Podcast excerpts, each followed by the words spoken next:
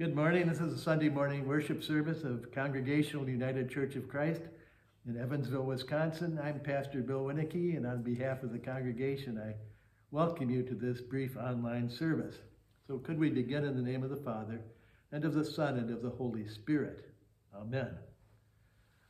Our uh, reading for this morning comes from the prophecy of Isaiah in the 40th chapter. He says this Comfort, O comfort my people, says your God. Speak tenderly to Jerusalem and cry to her. She has served her term, her penalty is paid, and she has received from the Lord's hand double for all her sins. Now a voice cries in the wilderness Prepare the way of the Lord, make straight the desert a highway for our God. For every valley shall be lifted up, and every mountain and hill be made low. Of uneven ground shall be level, and the rough places plain. Sorry. And then the glory of the Lord shall be revealed, and all people shall see it together, for the mouth of the Lord has spoken. Let us pray. Heavenly Father, we do thank you that we can be together in this church, even though we may be separated in our own homes and living rooms. We thank you for all the people of our community of Evansville, for our congregation, and for all our friends worldwide. Be with us, we pray, as we try to remember your word and try to live it out. Amen. Well, the gospel for this Sunday, the fourth Sunday of Advent, is from the first chapter of the book of Matthew. And he says this These are the facts concerning the birth of Jesus Christ. His mother Mary was engaged to be married to Joseph, but while she was still a virgin, she became pregnant by the Holy Spirit. Then Joseph, her fiance, being a man of stern principle, decided to break the engagement, but to do so quietly, as he didn't want to publicly disgrace her.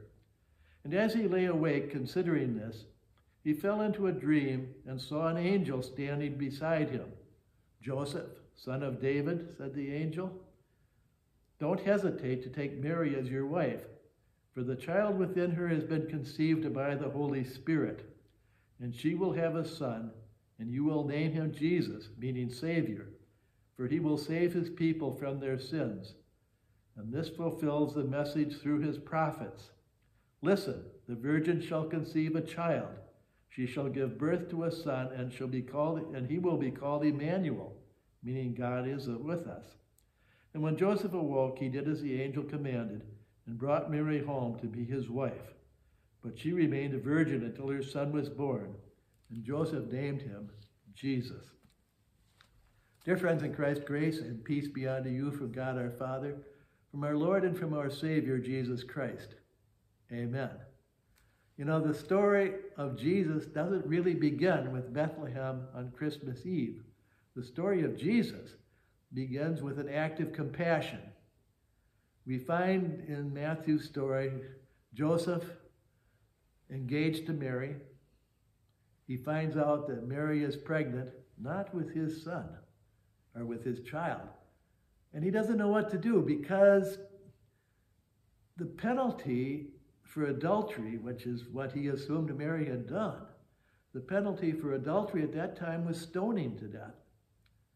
And yet, Joseph, being a man of principle, the story says, Joseph being a decent man says he doesn't want to he doesn't want to condemn this woman who he was about to marry. He doesn't want to condemn her to the scorn and penalties of the crowd. And so he decides to put her away privately. In other words, he's going to just uh, basically let the whole thing happen. He's going to leave her. And what that means, what Joseph does in saying, I'm going to put her away privately, isn't he's doing anything to Mary. What he's doing is he's taking on to himself the blame for fathering a child and then walking away.